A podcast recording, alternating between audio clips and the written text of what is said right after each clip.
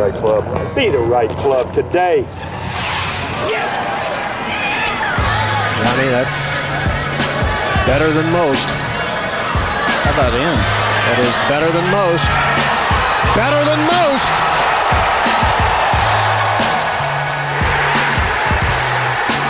Expect anything different? Another bonus episode here of the No Laying Up podcast. I normally, under normal circumstances, I hate doing a phone interview with somebody that I don't know.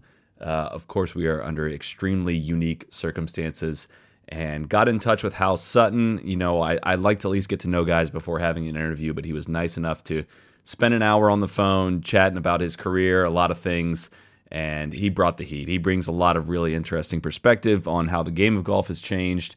You know, some of the decisions he made in the 2004 Ryder Cup. He takes you all through Sawgrass, be the right club today. We do the whole thing. So, uh, fantastic look. I love having some of the uh, older guys on, as I've uh, has been well documented on here. Um, if you are looking to multitask while you do listen to Hal Sutton talk about tr- literally trademarking the phrase "be the right club today." Uh, our friends at Odyssey Golf want you to know about Toulon Garage. So this is the online putting uh, putter configurator for Toulon's line of milled putters. You can choose from nine different heads. You got different finishes, stamping options, and paint fill colors. I know there's a lot of you out there that are the junkies for all the customization and things like that. If you're not familiar with Toulon, it's the fastest growing milled putter brand on tour. It's in the bags of guys like Kevin Na, who, if you can find me somebody who rolls it better than Kevin Na, I am listening. Uh, he set a record for the most feet of putts ever made uh, with his Toulon last year. I believe that was at Colonial at the Schwab. Uh, it's in the bags of Maverick McNealy, Francesco Molinari, and a ton others. So inside inside the Toulon garage, you can pick a variety of different hosel styles, sight lines, and sole plate weights to customize your flat stick. If you guys have never messed around with sole plate weights and and the weighting of putters, I be careful doing it. Uh, once you open that uh, door, there's no turning back. But once I learned about weights, swing weights, and all that stuff, uh, I started to realize how much actually goes into your putter. And if you've been just gaming the same putter for a long period of time, I promise you, unless you got fit for it, I promise you it's wrong. Like it's just flat out wrong for you. So I, I suggest spending some time with these configuration tools. If you're stuck inside and you're off the course, it is a fun, creative outlet at minimum. So visit odysseygolf.com slash Toulon Garage to start designing. That's Toulon, T O U L O N. Go to odysseygolf.com slash Toulon Garage to start designing your custom milled putter today. Let's get to Hal Sutton. Ladies and gentlemen, welcome back to the No Laying Up podcast. Thrilled to have uh, continued success here during the quarantine period and tracking down some people that we've wanted to have on for a long time. And uh, that uh, that gentleman today joining is none other than 1983 PGA champion and two-time Players Championship uh, winner, Mr. Hal Sutton. Thank you for joining. Thanks for having me. Look forward to this conversation. Yeah, well, usually I like to start with background, but uh, considering these strange times, I kind of want to hear more about what you've got currently going on in your life now, and kind of w- this weird quarantine period. How you're uh, how you're passing your time. I don't really have much going on. I'm just uh, hanging out, hitting a few golf balls, and we had a grandbaby yesterday, so that was exciting. We it was our second grandbaby, so just living life. Well, congratulations on that. But I, I got to admit, uh, you know, we're I saw your your tweet this week that you're looking at, at starting your own podcast. We don't need another competitor in this space. Uh, I, I don't know exactly uh, where you're getting this idea from. Oh, you're not afraid of me, are you? I'm ter- I'm terrified of you. Are you kidding me? In many ways. well, you know what I think? I think we need more opinions in the game. You know, I've only been playing this game for 43 years, so I mean, my opinions come from some experience anyway. I would say so. I would say they're well uh, well grounded in uh, in a lot a lot of experience. We'll get to, but let's go there then. How did you you know where did you grow up and how did you get into uh, the game of golf? And was it a was it a love from the get go, or, or kind of take us to uh, how you ended up you know kind of taking the tour by storm very early in your twenties? I grew up in Shreveport, Louisiana. I was playing every other sport, and a good friend of my dad's gave him a set of golf clubs and said, "You know, Hal's a good athlete. You ought to give him a set of golf clubs. He can play golf for life." And uh, he can't play football, and he can't play baseball, and he can't play basketball for life. So, you know, I took the clubs out and I started hitting a few balls, and uh, really enjoyed it. And when I had time, I'd go play and fell more in love with the game. And as I realized, you know, I wasn't dependent on more players on the football team or the baseball team or the basketball team. I was totally dependent on what I did. That caused me to fall more in love with the game. By the time I was 17 years old, I'd quit all the other sports and just started playing golf, which I do think team sports teaches kids a lot of things. So I'm not, I'm not opposed to uh, people playing team sports early on and and waiting to devote all their time to golf later. I think that can be a, still a good thing. On that note, what do people learn uh, golf? What can golfers learn from team sports? I hear that said a lot, but what what do you think are are the takeaways that people get to, to take from a team sport to a highly individual sport like golf? Well, I think uh, one of the things is how to get along with other people, and and teamwork is is good because there's still teamwork in even in golf, even as a professional golfer. I'll give you some examples. There's teamwork between you and your caddy, knowing when to talk and when not to talk. And there's also teamwork between you and your wife and you and your kids as you get up in years and you're playing the tour. I mean, you know, everybody has has a role to play. Even though you're the one that has to produce the results, there are people that are doing things behind the scenes that can either add to what you're doing or take away from what you're doing. That's interesting. And how would you, I mean, across your career in golf, which spans many years, have you seen kind of shifts in how that is has developed in the game of golf, especially at the highest level? Well, yeah, golf has changed dramatically. I mean, sometimes I wake up and think I don't even know what golf is today, but that's a whole nother subject line right there. But I'm happy to dive into that. I'm, I'm curious as to what, what, what what you mean by that. That you're not even sure what golf is these days. Well, uh, there's no artistry in the game that much anymore. You know, it's uh, there's shots out there that don't mean as much uh, as they used to, uh, and there's people out there that are not learning the shots uh, that are part of the game. And we've got balls that don't spin, clubs that won't get it in the air and uh, you know everybody's trying low spin and high launch angle and hit it as far as you can. And we hit a bunch of pulls and pushes, but we don't hit hooks and draws. I'm talking good players now. It's face driven, you know, path driven, face driven, and uh, no one knows anything about hitting a shot. Let's say 150 yard shot into a 25 mile an hour wind to a front pin over water because the ball doesn't spin and it doesn't upshoot. So you want me to keep going because I can oh, yeah. name you this ten different shots. no, I, I honestly, ten different shots that people don't know how to hit. You know, I just had a conversation with Fred Ridley the other day, and I told him, I said, you know, if we'd make the ball spin more, I said, there's an art, and and we used to admire a guy that could aim it down the left hand side of the fairway and cut it back into the center of the fairway. And I said we respected him and we admired it, and it was exciting to watch a guy be able to do that, to have that much command over his golf swing. And I said, then on the other hand, it was also exciting when he did it and he didn't mean to, because then you got to see how he handled trouble by the curvature of the ball. I said, we don't have that anymore. And I said, you know, I'm, I'm not against 125 mile an hour uh, club head speed and the ball going 350 yards. I said, let's just make it curve. I said, let's put some excitement back into the game. And that's my theory. You know, I mean, I don't mind the ball being as going as far as it is. That's fine. I mean, it's hurt the consumer for the ball to go that far. I can tell you that because the consumer has paid the price for all of this. You know, they spent billions of dollars changing all of the golf courses around. They're the ones that spend the billions of dollars buying five and six hundred dollar drivers. The pros, you know, they don't have to pay for any of this stuff. yeah. The no, consumer pays for all that. No, yeah, you're you're preaching to the choir on, on some of these issues. I'm curious if you can share what you can share about what uh, Mr. Ridley's reaction was to your points. He understood. He understood. He, you know, he called me about another thing, and he was very nice to. We were reminiscing. He was my agent actually when I first went on the tour. Really, I never knew that. So yeah, so Fred and I go back a long, long ways, and we were. He called me and just wanted to talk about old times, really, and we ended up talking about you know golf in general, and you know he's in one of the most powerful positions, in my opinion, of anybody in the game. Uh, whatever Augusta does, everybody else follows suit. You know that carries a that's a heavy weight, and you know I was telling him how proud I was of him You know, he chose the legal side. You know, he became a lawyer and then ended up working his way up in the USGA all the way up to president.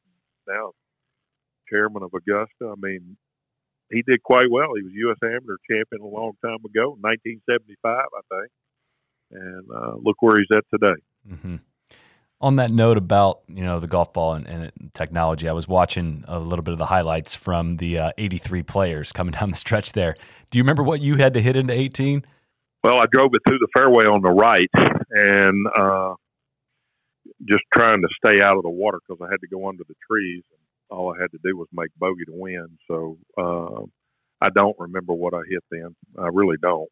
I think it was three iron, and now these days these guys hit two iron wedge into it if the wind is helping. The wind was hurting, but I, I think that kind of just speaks to the shots that uh, that that you were saying that aren't really required anymore. You mentioned a couple of the you know that you maybe had a few more. I, I want to I, I do kind of want to nerd out some examples of shots you feel like you had to learn how to execute under pressure that guys these days don't necessarily have to.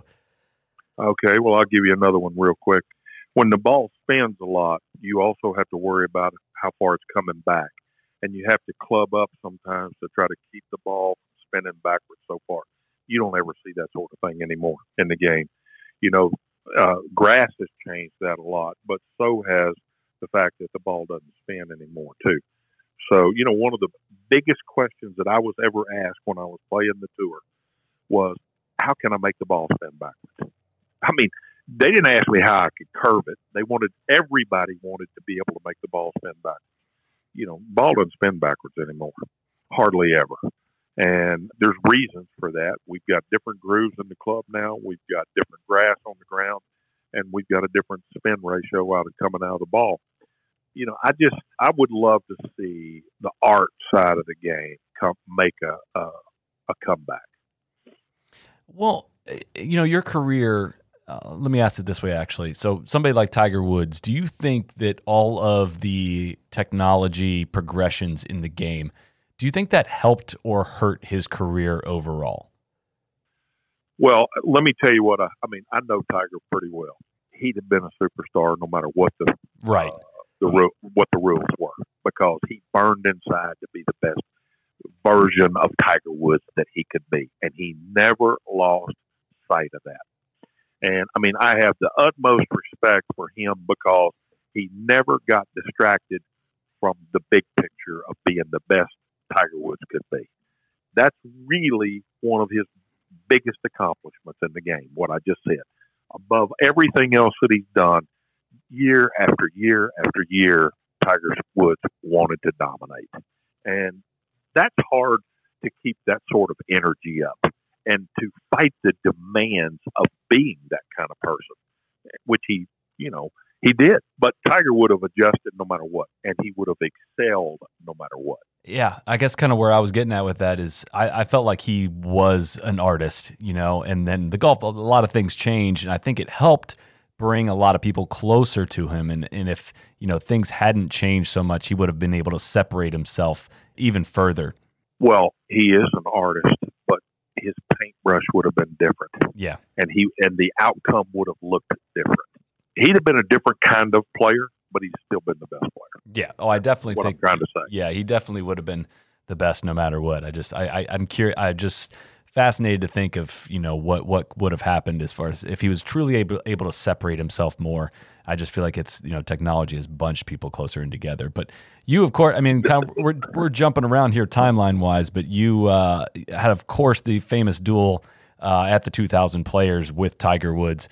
Can you kind of set the scene for us going into that day, especially? I mean, this is in the height of Tiger Mania is your preparation for that final round any different, or was your mindset any different going into that last round than normal rounds of golf?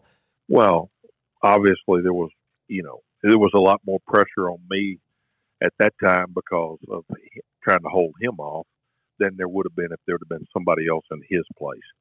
So I felt the weight of the world because at the time, you know, people like Colin Montgomerie were saying he was unbeatable almost. And I felt like golf needed someone to beat him, not because we didn't want him to win. It's because we wanted to prove that there were other good players that were capable of beating him. And, you know, I was on a golf course that I knew that even though he was more powerful than I was, it was a point A to point B to point C type of golf course. And I was hitting it as good as I'd ever hit it in my life. And I knew that I could do that just as well as he could. He'd be doing it with different clubs, but we're still trying to hit it to the same place.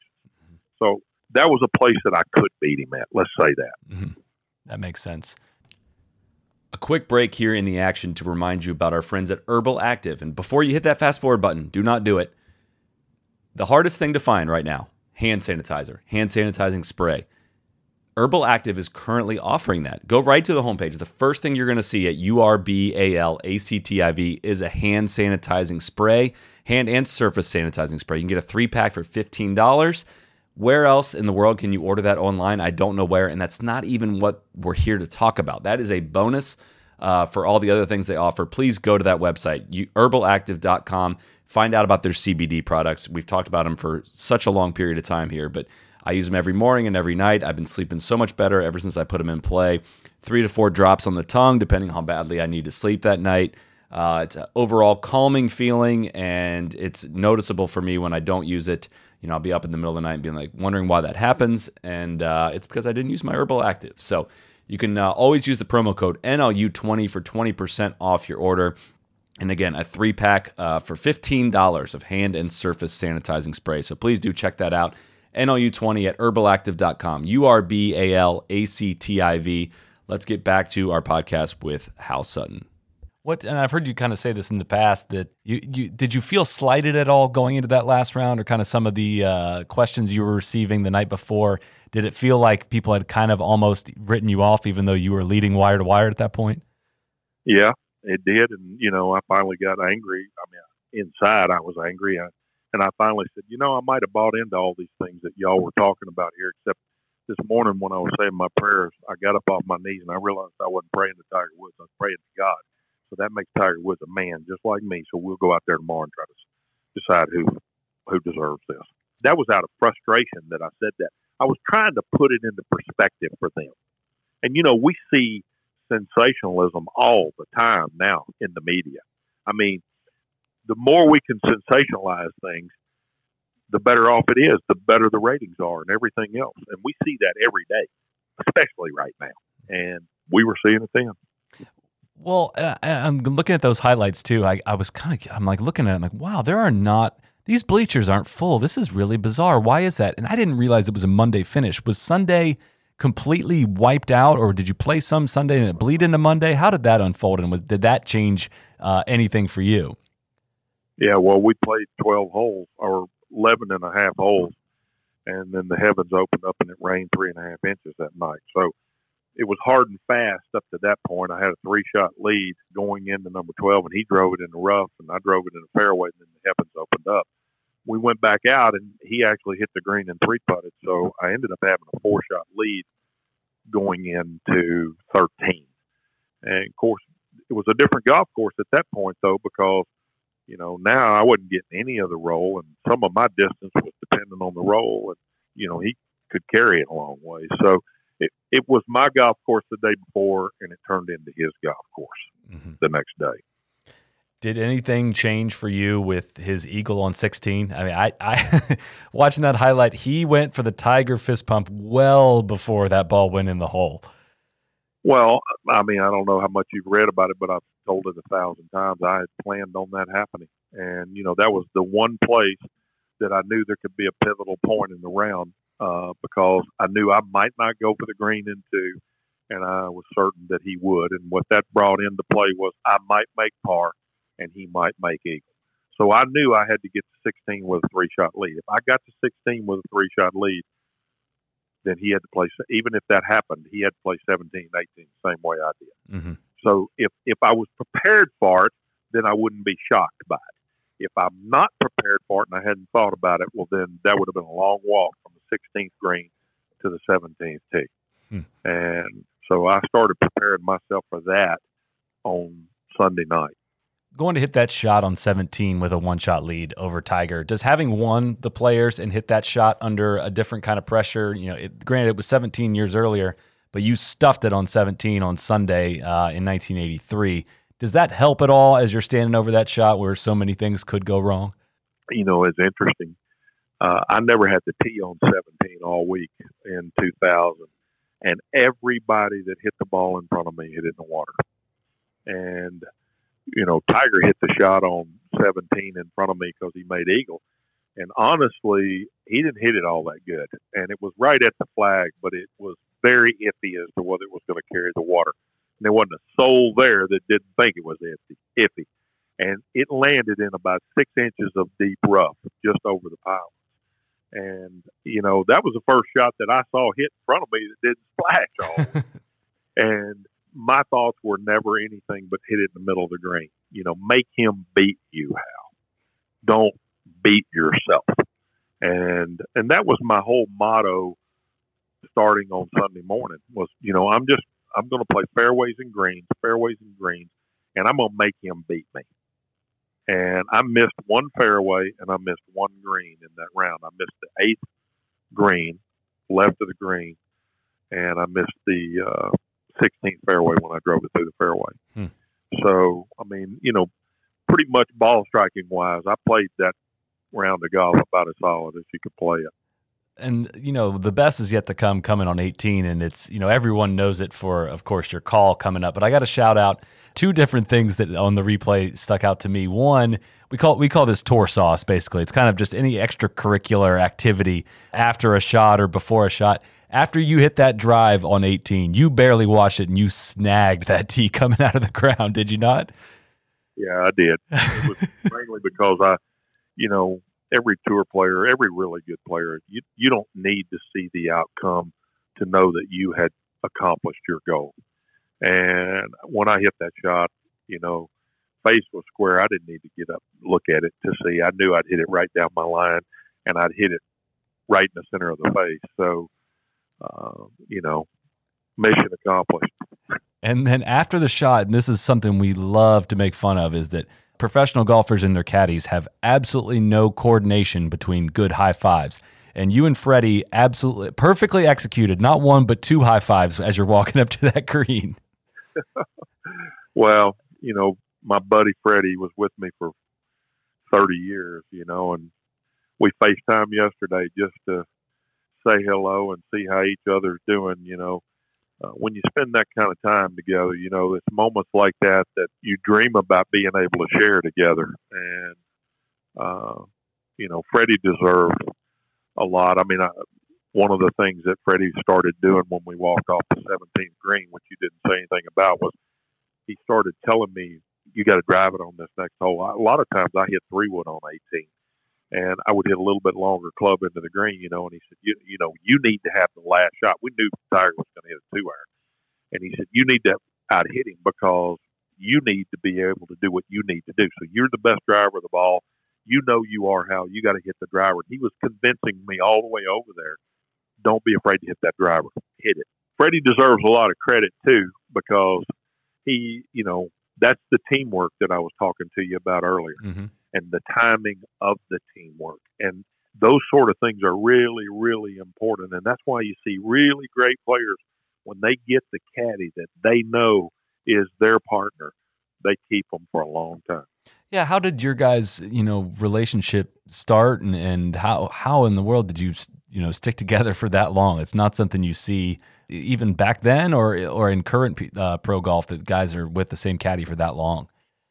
Well, Freddie watched me whenever I was a high school player in Shreveport, you know, and then when I was playing in college, he'd follow me. He was a good player in Shreveport, and he'd walk around and follow me. And he used to tell me, he said, "Hal, one day you're going to make the tour?" And he said, "I'm going to caddy for you when you do." And you know, you want somebody that cares that much, you know. And I was criticized early on because I took him out there and he didn't know any of the golf courses or anything else. And you know, a lot of the people said, you know, you need to hire a seasoned caddy that can help you in this process. And, you know, I thought completely different than that. I needed someone that cared about me more than knew something about the golf course. Mm-hmm. I needed to have support. So I, I didn't listen to what the vast majority. I guess I've never been someone that listened to the vast majority of what everybody thought. It doesn't seem that way, yeah. and uh, and everything I've read in the past. Well, kind of flipping back towards uh, more towards the beginning of your career and your amateur career, everyone has a point where they have decided or they've learned or realized that they are good enough to be a professional player. At least the people that become professional players. When was that for you? Was it always obvious? And did you? What was kind of your amateur career like and your transition like to being a pro? Well, you know, my senior year in college, I was college player of the year. I won seven tournaments my senior year in college, and, and then I won the North South, the Northeast, the Western, the U.S. Amateur, and the World Amateur all in the same summer. So I guess after that summer, I was pretty convinced I could make it on the tour. I think so. Yeah. And, but my dad didn't want me to turn pro. My dad wanted me to remain an amateur, play in tournaments as an amateur. So I went to work for my dad for six months, and I played a couple of professional events. I made the cuts, but didn't play very well. And I, it was easy for me to see that my competition skills were diminishing because I wasn't playing in enough competitions and that I wasn't going to be able to play in enough competitions to continue to progress my game. That's a beautiful part about college golf. You know, it's disciplined. You're playing in a lot of golf tournaments. You're getting better and you're progressing and your skill sets are improving. And, you know, when you go to work and you're not playing in a golf tournament every day and you're dependent on your own desire to go work on your game instead of someone saying you need to go work on your game, then it's hard to continue to progress your skill sets. So I walked in one day and told my dad, I said, Hey, I, I can't do this. I'm not going to do this. It's a disgrace to my game. I've, you know, tried to progress to be as good a player as I can be. So the only way I feel I can do that is to turn pro, which I did, and got my card the first time uh, through, and um, went on to be rookie of the year my first year, and then player of the year my second year. And then the whole different ball of wax started. Uh, I was living up to all of my expectations, and and but yet still people were pointing out all my flaws and things that I needed to improve on to be the best player in the world and all that sort of stuff and made me think about things that I never even dreamed I had to think about. And then I started seeing articles written that I didn't hit it high enough to ever win at Augusta. So stupid me, you know, I'm gonna change my game to meet what a guy pushing a pencil thinks about me. And you know, I understand what Jordan Spieth is going through right now because he went from having to please himself to, you know, he accelerated everything that he did so fast that everybody's expectations, they didn't know where his ceiling was at. So they just kept pushing for as hard as they could. And all of a sudden, you know, you get to the point, here's what I did.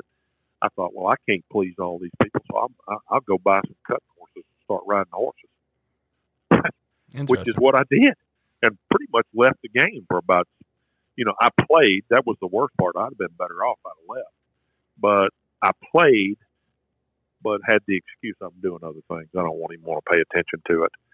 And boy, did I get bad during that stretch. And you know, It, that seems like it happened quick, you know. I mean, from being player of the year in '83, you know, I, I to, to, you know, I've I've read some quotes just with you saying like you kind of almost quit working on your game as of '84. Does that sound right? No, no, no, no, not '84. Okay. You know, I still won twice in '85, twice in '86, and uh, but by the time '87, '88, and '89 came along, I was like, you know what, I'm going to do some other things, and I didn't work as hard on my golf game, you know. And I, when I got off, instead of working on my game, I went to the farm. And, and what happens in that, you know, you've made quite a bit of money, and you don't have to play. you don't have to work on your game. And it, that's even more true in today's world than it was in those times. I mean, look at the money these guys are making now. Right. I mean, these guys are catching lightning in a bottle. Some of them catch lightning in a bottle, and they're making, you know, a million three to a million to two million in a, in one tournament. And one tournament doesn't make a career, but it might make you financially. Mm-hmm. Yeah. so that's what I admired. That's good. Getting back to Tiger, that's his greatest accomplishment right there. He makes hundreds of millions of dollars and never loses sight of the big picture of being the best version of Tiger Woods as a golfer as he can be. Hmm. That's his greatest accomplishment. That's really interesting. What is your, I guess, I'm always curious to pick guys' brains on where they fall in the spectrum of love with the game. and uh, you know a lot of people, a lot of pros can get a little burned out on it and not necessarily love golf that much. Uh, at many different parts of their career, can kind of ebb and flow. What is your, I guess, in this time period and even today, kind of your relationship with love in the game? What kind of happiness that that golf has brought you in life? Well, I love the game. I don't know that I realized how much I love the game until after I, you know, I've had a lot of uh, physical problems over the last six or seven years. I've had uh, three hip surgeries, one total reconstructive surgery, and then ended up having to have it replaced. And then I had another replacement. And then three months after I had that replaced, I had a heart attack. And then just this last year, I had my knee replaced, my left knee. So I was a right-handed player, so the first problem I had was my left hip, and then my left knee. So you know when you're driving hard into your left side, and if you can't get to your left side, then you're backing up through the shot, and that'll make you hate the game. I can tell you that right now. But I've kind of gotten my body back to where I can do some of the things that I used to be able to do.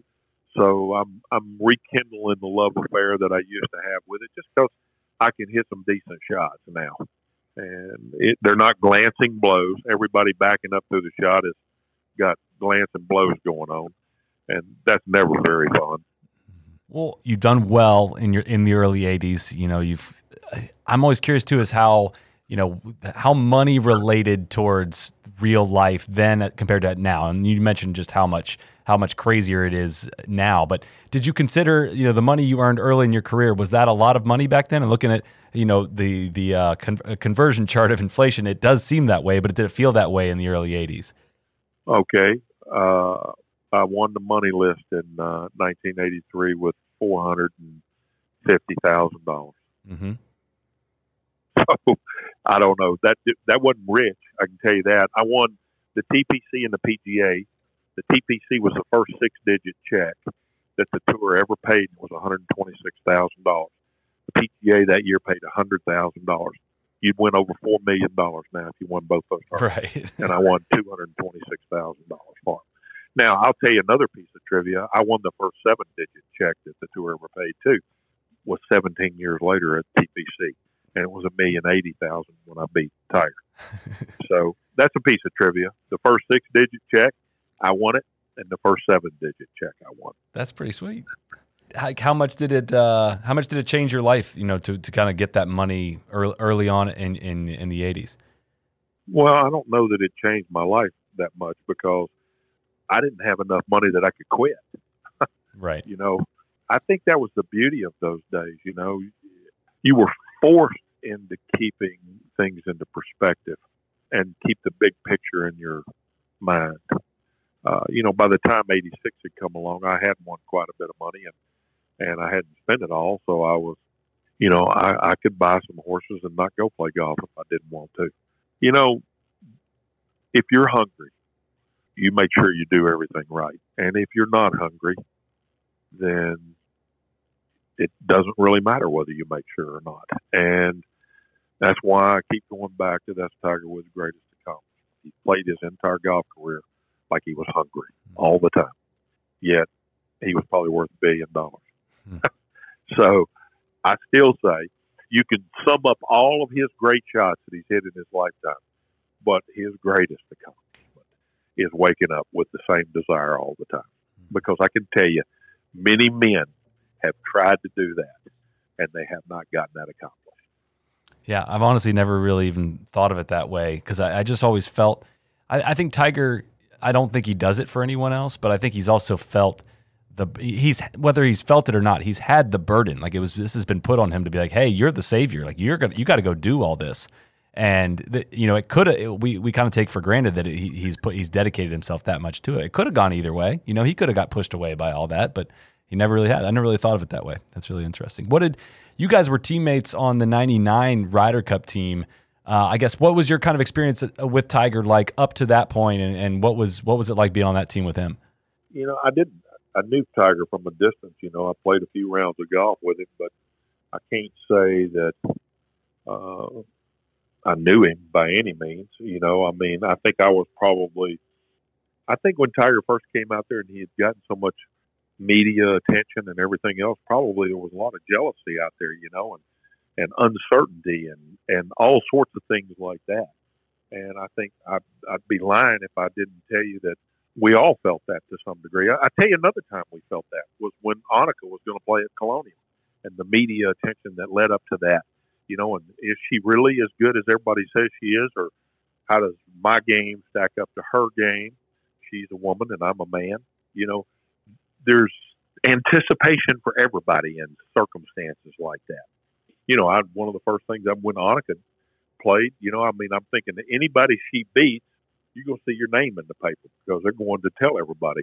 That's exactly what happened after it was all said and done. Everybody she beat, they listed everybody. So there's times in sport where you have moments like that where everybody that's already playing the game doesn't know, you know, and they're not, they don't want to tell you they don't know, but they're anticipating. Mm-hmm. What was the uh, on the anticipation note? What is the anticipation like going into 99 Ryder Cup week? You know, what is eh, you know, Payne Stewart had said I think a couple weeks before that the European team should have been caddying for them. Uh, some other bulletin board material was up there, but can you kind of put into perspective how confident was that team going into Brookline? Well, we were very confident, but if you recall, that was also the team that there'd been a lot of talk that uh, some of the guys on the team were talking about how much we should be paid to even go play. Yeah, take us to that. That, uh, that there was that a lot history. of controversy uh, going into that, you know, and not every player on the team felt the same way that some of the other players did. Some of the guys hid behind and got some of the younger guys to fight their uh, their cause for them. And I'm not going to go into names; it doesn't make any difference anymore. But there was just a lot of outside noise going into that week and Payne making the statement that he made, uh, you know, but the media had said virtually the same things. How the American team was was a much better team than the European team. They say that all the time, and yet we don't win most of the time. On the pay for play stuff, I, I want to kind of, you know, in the more conversations I have about it, the more I think about it, the more I'm like, gosh, it's kind of ridiculous that the players, you know, the PGA of America, the European Tour make so much money off the Ryder Cup and players don't get paid. But what do you remember about that time, kind of the conversations that were happening and how it how it ended up bubbling over to that year? I, I, I can't recall exactly why it bubbled up into that year, but let me tell you my theory about getting paid. I mean, they do give the players money to give to charities. I don't know what the amount is anymore, but that particular year it was two hundred thousand dollars. Every player got two hundred thousand dollars to give to the charities of their choices. And, you know, in my opinion, I was taught by a PGA professional early on in my life. His name was Ed Peck. And he was a little guy at a nine hole golf course that just went to work every day and battled country club golf. That's really what he did. So I felt like whenever I finally made a Ryder Cup team, that I was actually playing for him. And, you know, the PGA of America represents all of those guys, all 28,000 people of them. So I didn't have any hard feelings because I played for a week in the greatest event in the game. I was actually good enough to play in the greatest event in the game, asked to do it. Oh, by the way, you're just going to give me $200,000 to give to charity. You're going to give me $50,000 worth of clothes. And we're going to go to all these great parties. They're not really parties, they're really uh, dinners of recognition, and I'm going to get a stage to showcase my talent to the rest of the world in the, the most fierce competition that we know in the game of golf. Oh, really? I'm upset about being able to do that. I just see I'm not on that page. Mm-hmm. And by the way, everybody that does really well in those events, they do quite well after the fact in other areas like in endorsements and other things. So you get paid, it's just indirectly. Yeah, that all makes sense to me. I, you know, I, I think that if I remember right, the charitable element came from that year. Like that was the year that started, basically because of some of the noise that was drum up. Does that sound right? That's exactly right. Yeah, it was really unfortunate, and I think the best part about it all is there was some dissension among some of the players on that team that others were thinking that it should be that way getting paid, and others didn't feel that way at all. So there was almost like two different teams on that team. And to be able to come together, we all came together on that Saturday night, and you could tell that everybody was on the same page when we left the room that night. So finally, on Saturday night, the team that we were all hopeful were going to get there at the beginning of the week actually got there. mm-hmm. My maybe the most important question I can ask about the 99 Ryder Cup is when did you guys become aware of what shirts you would be wearing on that Sunday? Oh, we knew it at the beginning of the week. yeah, what was the was, what was the conversation know, like? For everybody that didn't expect to be paid that week, they understood that that was every winning Ryder Cup team's picture on that shirt. So the meaning of the shirt meant more than the looks of the shirt. Mm-hmm. It didn't bother me at all. So. They're great to look back at uh, and and laugh about. But uh, let me let me tell you this: they've made a lot of money in charity. You know, every one of us probably gave that to a charity and they auctioned it off for someone, and it all brought big money to everybody. So, you know, y'all laugh about them and everything else, but we remember that shirt. Yes. So tell me what, tell me what shirts the last uh, the Ryder Cup team was wearing in Louisville the last day. Can you remember? It? no, not a chance. No, no you can't. No, you can't. One. no. So, you know, I can give you the case on the other side why that was a really good thing. Mm-hmm. Oh, I, I agree. There was definitely a brand behind it, and I saw people at Hazeltine. There was three fans in the front row of one of the holes, and they had the shirts. I think they were replicas of it, but it's it's it's instantly recognizable. Um, yep. So what going into that Sunday, you know, obviously Ben Crenshaw has the the press conference quote. He says, "I've got a good feeling about this." Did that truly represent kind of how that room felt going into into Sunday down four points? Yeah, it did. I mean, everybody uh, on Saturday night when we all left the uh, meeting that we had. I mean, I think everybody in the room felt like we had a really good chance. We'd stacked it. Everybody that was playing well was out in the first six matches and we felt like we could get us back to even, if not ahead, which we did. We got ahead. We won the first six matches going out, and I won them all big too. By the way, that was the most electric day that I've ever seen ever in golf in my career. I mean, I have never heard crowds like I heard that day, and I'll look back, and I'm sure everybody that was on that team will look back and say, never heard anything like that. Yeah, I mean, I've never seen anything like it. And hearing just hearing guys talk about it, it's the the most excited they get to talk about it. But how did you end up going out second? Is that something you asked for? I mean, you were obviously playing well going into that Sunday. Uh, you know, how did you end up at the top of the lineup? Ben said he wanted to put Tom and I out first. We were both playing really well. We were both older on the team. I think he thought we were on solid footing, so to speak you know, I'll never forget Tom and I were getting stretched before we went out, and uh, I had played every match. I played all four matches to that point. I, I won't ever forget how stiff I was while they were trying to stretch me out. And I said, "Man, I hope I can. They can somehow stretch me out enough that I can get a complete backswing right now." Oh, man, it was it was that was a long week. Well, what was the after that amazing comeback and that crazy atmosphere? What was the celebration like that uh, that Sunday night? Well, we were up all night long, you know, just talking and reminiscing. And of course, you know, that was really the last night that I was ever with Payne. You know, he was killed in the in the plane crash about 30 days later. And what I really remember about that night is sitting and talking to Payne. And uh, I can't really recall a whole lot more about it. You know, I guess it's because that I kept going over in my mind the last time that I had spent with Payne. Kind of forgot about all the Ryder Cup celebrations. Mm-hmm. Kind of everything that happened after you know that Sunday of '99. It, it seemed like the Europeans didn't take it very well with all the things that happened, either you know for better, you know, deservedly or so.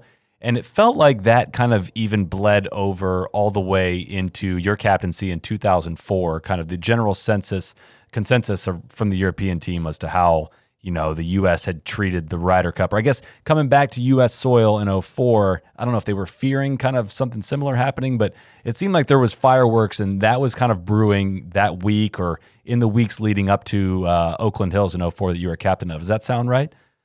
Listen, I was on four Ryder Cup teams, should have been on five. I really made the team in 83 and I wasn't a Class A pro, so I couldn't play, and they changed the rules. So John Daly benefited from the fact that I had done that before the truth of the matter is there's always controversy leading into the Ryder Cup.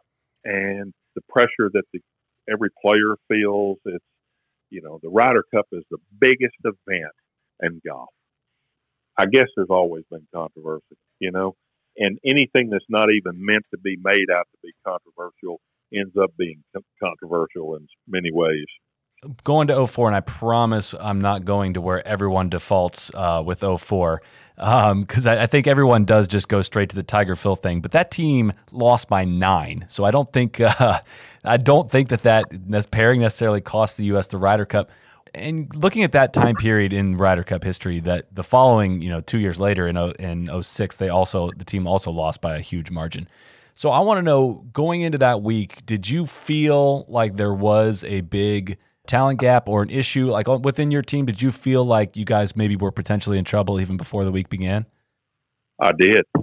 Yes, I did. But you don't say that because you don't. Right. I mean, you want everybody to stay positive, you know. But we weren't playing very well at that time. We had a lot of great guys on the team. Everybody tried hard, you know. Everybody criticized the fact that I put Tiger and Phil together, and I was trying to help the game of golf as much as anything else, you know and I guess I was way ahead of my time because then they paid everybody ten million dollars to do it after the fact. so, if they had done well together and became really friends, golf won then. Because what was their they relationship like at, at, that point? I don't think it was that good. I think, I, honestly, I think, I mean, I think I could say this and this not be controversial. I think Phil was jealous of Tiger and wanted to prove that he was a better player. I don't think Phil had anything going that Tiger was jealous of. And I think, you know, I was hoping that they became friendly with one another. You know, they're both magnificent players, two leading money winners of all time, aren't they? Mm-hmm. And different style of play. I would say that Tiger's a little more calculated. I would say he's a calculated gunslinger, and I would say Phil is just a gunslinger. That sounds about right. Yeah. So I knew these people a lot better than anybody else did making the decision, yeah. basically. And I made the decision that I thought was best for the team and best for golf. And didn't work out. And they got beat on the 17th hole. The first didn't go away from it because uh, Montgomerie and uh, Padraig Harrington made like 10 birdies in the first 17 holes against them. Okay, well, you ran into a buzzsaw. That's not going to happen two times in a row. So I didn't go away from it. And I dealt with things that week I never dreamed I was going to have to deal with. That's just the Ryder Cup for you. Like what? What are some examples of things you didn't couldn't dream you uh, would have to deal with? Uh, we won't go into all that. that's for part two. Yeah, just uh, just looking we'll at. We'll never hear that part. No. no, no, we'll never hear that part. Maybe offline. This is the part where I, I rushed to finish the recording so you can tell me all the secrets offline. But yeah, looking back at it, I, I think people remember it differently. I mean, they lost the opening match two and one, like you said, on the 17th, and then lost one up to Darren Clarke and Lee Westwood in the afternoon. It was just overall the team was down six and a half, one and a half, and I, I just you know I, I love looking at those 04 and 06 teams and seeing you know I no offense to any of the players on there, but just thinking like wow that was a very very different time in American golf history, and it seems like the depth for the American players is so much deeper now, yet we still haven't seen the tides turn in the Ryder Cup. And I, am just as somebody that's been around this event for so many years and decades, uh, kind of what what does all your experience tell you about why Europe has just had so much more success over the last 30 years or so? Hunger. Last week in September, whenever it is, uh, the Americans have played all year long and their pockets are full, especially the 12 guys that are on that team. That's why I admire Tiger so much because he's never allows the big picture to be forgotten. You know, although Tiger's record is not all that great in the Ryder Cup, not compared to the kind of player he is, which, You know, I just don't think that we go in there. We were hungry in '99, the last round, because we'd gotten embarrassed so bad, and everybody had said we were so good. So that made us hungry because otherwise we were going to be the biggest disappointment ever in the history of the game. Yeah. to get beat that bad. And you know, sometimes you're hungry because you make yourself that way, and sometimes you're hungry just because uh, that's your makeup. The the vibe I get from a lot of past captains is it's very mixed on what the, uh, their overall experience as a captain, whether they recommend it, whether it was worth it. What what can you speak of to that in, in your mind? I know you kind of you had a I guess w- describe your relationship with the game of golf shortly in the years after your captaincy as well. I quit completely. Forty six years old. I was fully eligible all the way till I went to the Champions Tour, and I completely quit the game after that point. I did not play 20 rounds of golf in five years after that And why is that? because I was so disappointed in the effort that I put into it and how I was the scapegoat for everybody. I was the fault, and I never hit a shot. And you know, I did everything. I brought Jackie Burke in there, who was certainly not current in the game, and I brought him in because I thought he was the most knowledgeable person in the game left, and I wanted the rest of the players to know him. I brought Steve Jones into it as my assistant captain, who was not current either because he'd had elbow problems, but he won the U.S. Open at Oakland Hills. You know, I'd done a lot of things leading up to that that I thought were recognizing people in the game and of the game and for the game. I was hurt. I was bitter after that. My dad begged me not to do it. He said, Hal, you're still a good player. You've got no business doing that. And I didn't listen to him. And I said, how many people would ever turn their back if asked, to be a captain of the Ryder Cup team? This is what I played for my whole life. But I was bitter. So I would fit into the category of if they asked me again, mm, if I had the knowledge I have now, I probably wouldn't do it. If I were to describe it in from an amateur perspective, an outside perspective, it seems like it is both an honor and a burden. Does that sound fair? That would be an absolute fair statement because you give up, you sacrifice your own game for that. Yeah, that's why I find it so. You know, Tiger decided to do it for the President's Cup as a playing. You know, he ended up becoming a, play, a playing captain. But the people that, how do you decide when you're transitioning into captaincy role is a game that you're going to play forever. And you know, it's it's a it's so weird to me, kind of seeing guys try to balance. Like I know Jack Nicklaus was captain of the '83 team, and he went and out and won the Masters two and a half years after that. Like he wasn't he was far from done playing. It just seems like a very stressful thing to add to a, a playing career. A, a golf playing career is supposed to last almost forever, you know, and it's a very stressful thing to variable to throw in the mix. Yes, it is. Some people are ready for it and can manage it, and others can't. You know, what they've ended up doing is they've ended up having more assistant captains because that takes a lot of the duties off of the captain. And I think that was a great idea because there's just a lot going on. It's a big moving target, and you know, it's a big event, biggest event, the biggest. What uh, what Fifteen hundred people in the media center. There's no other event in the world that there's fifteen hundred people in the media center. Yeah, Not even a Super Bowl. they all need something to write about, and the easiest things to write about are the decisions that get made, and not necessarily the play of the uh, players. That sound right? That's exactly right. Yeah. What uh, if you had advice for future U.S. captains? What would your advice be? I, I, I have no idea what I would tell them. to be honest with you, I it's a it's the outcome won't necessarily be good or bad because of a decision you make. That's what I'll say. Yep. And you better be prepared for that. So you can't outsmart the facts. Yep. That's what I've always said. It's as captain, you've got to press a lot of buttons and you've no idea what the outcome of those buttons is going to be. It, it can be kind of random as to what works and what doesn't. And you're going to get judged on how the success of those buttons you pushed. And it's both art and science. And I don't even know what the part of the equation each, each, uh, each part of those plays. It's just a complete, complete uh, nightmare, if you ask me. Well, and and honestly, that may be the reason why the event is so big. Yeah. it could be the reason why the event is so big. And, you know, there's just so much mystery to it. And, you know, it's not choosing the best player, it's choosing the best marriage in terms of two players playing together who can get along the best and who can complement each other the best. That's not always obvious. Yeah. Before we let you go here, I, I, am sure you're asked about Be the Right Club today on a near daily basis. But I'm curious, did you ever try to trademark it? Did you ever try to own that phrase? It's uh, it goes it goes with you so well. I'm just curious if you had any uh, official relationship with the phrase. Yeah, I did trademark it. You know, I never figured out what to do with it. really, you know, a long time ago, the head guy from NBC Sports asked me if I'd ever done anything with it, and I said, I don't know what you mean by do something with it. He said, Well, you know, uh, Pat Riley sold three Pete to the NBA for a bunch of money, and I said, So what do you want me to do? Sell coffee mugs with or barbecue sauce with, you know, be the right club today T-shirts? I don't really know. You know, I've never really figured out what to do with it, and you know, in my mind, uh, as I've gone on. It was something that it was just a moment of passion that I used it. I mean, I, I had never said it before in my life, and really the truth is, the ball was in the air, and I just didn't want to be tricked.